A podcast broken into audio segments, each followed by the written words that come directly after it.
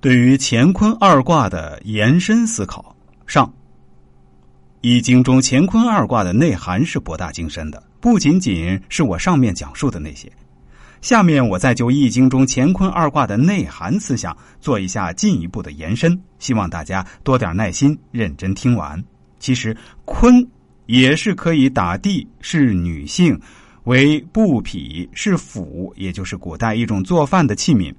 坤也代表着节俭，代表平均和低调隐忍。一，坤为地为母，乾为天，坤为地，前面也多有论述。地具有包容、吐纳生发的广博胸怀。相传张献忠立七杀碑，上书：“天生万物以养人，人无一德以报天。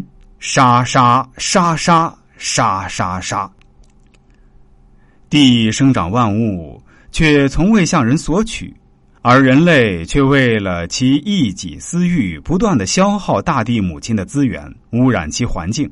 近些年来，地球变暖在加剧，很多河流在枯竭，矿产资源濒临枯竭。这一切都在不断的警告人们：爱惜自己的环境，不要再伤害地球呀。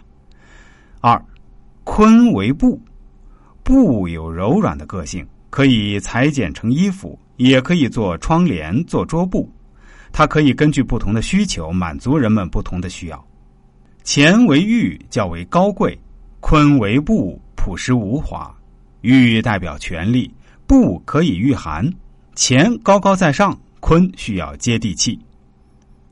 三，坤为釜，釜就是很深的锅，这里代表饮食。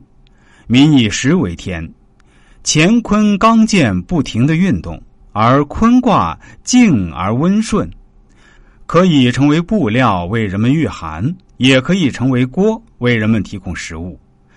金银珠宝饥不可食，寒不可衣，对于人民首先需要的是温饱安全。比起父亲，大部分孩子都喜欢投入母亲的怀抱。中国传统的家庭讲究严父慈母。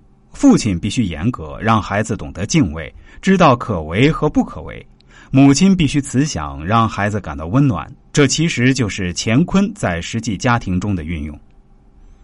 如今社会中，我们常常看到严母慈父的家庭，由于没有经过详细的调查，不能往下结论。但从易经理论来分析，这样的家庭中成长的孩子心智是有问题的。当然，如今家庭中作为父母本来也没有信仰，不懂得敬畏。一个没有敬畏和信仰的民族，分裂是必然的结果。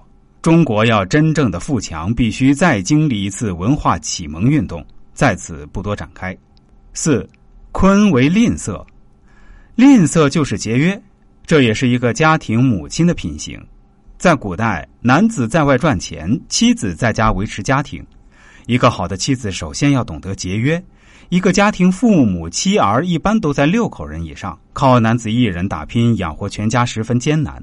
一个好的妻子不仅仅要伺候公婆、养育孩子，更重要的是懂得如何用微薄的收入解决一家的温饱。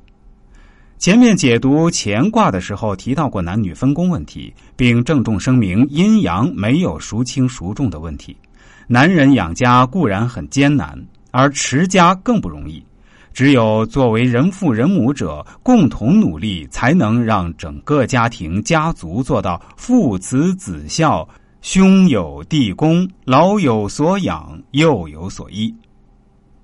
第五，坤为君，君指平均公平，这也是地的品格。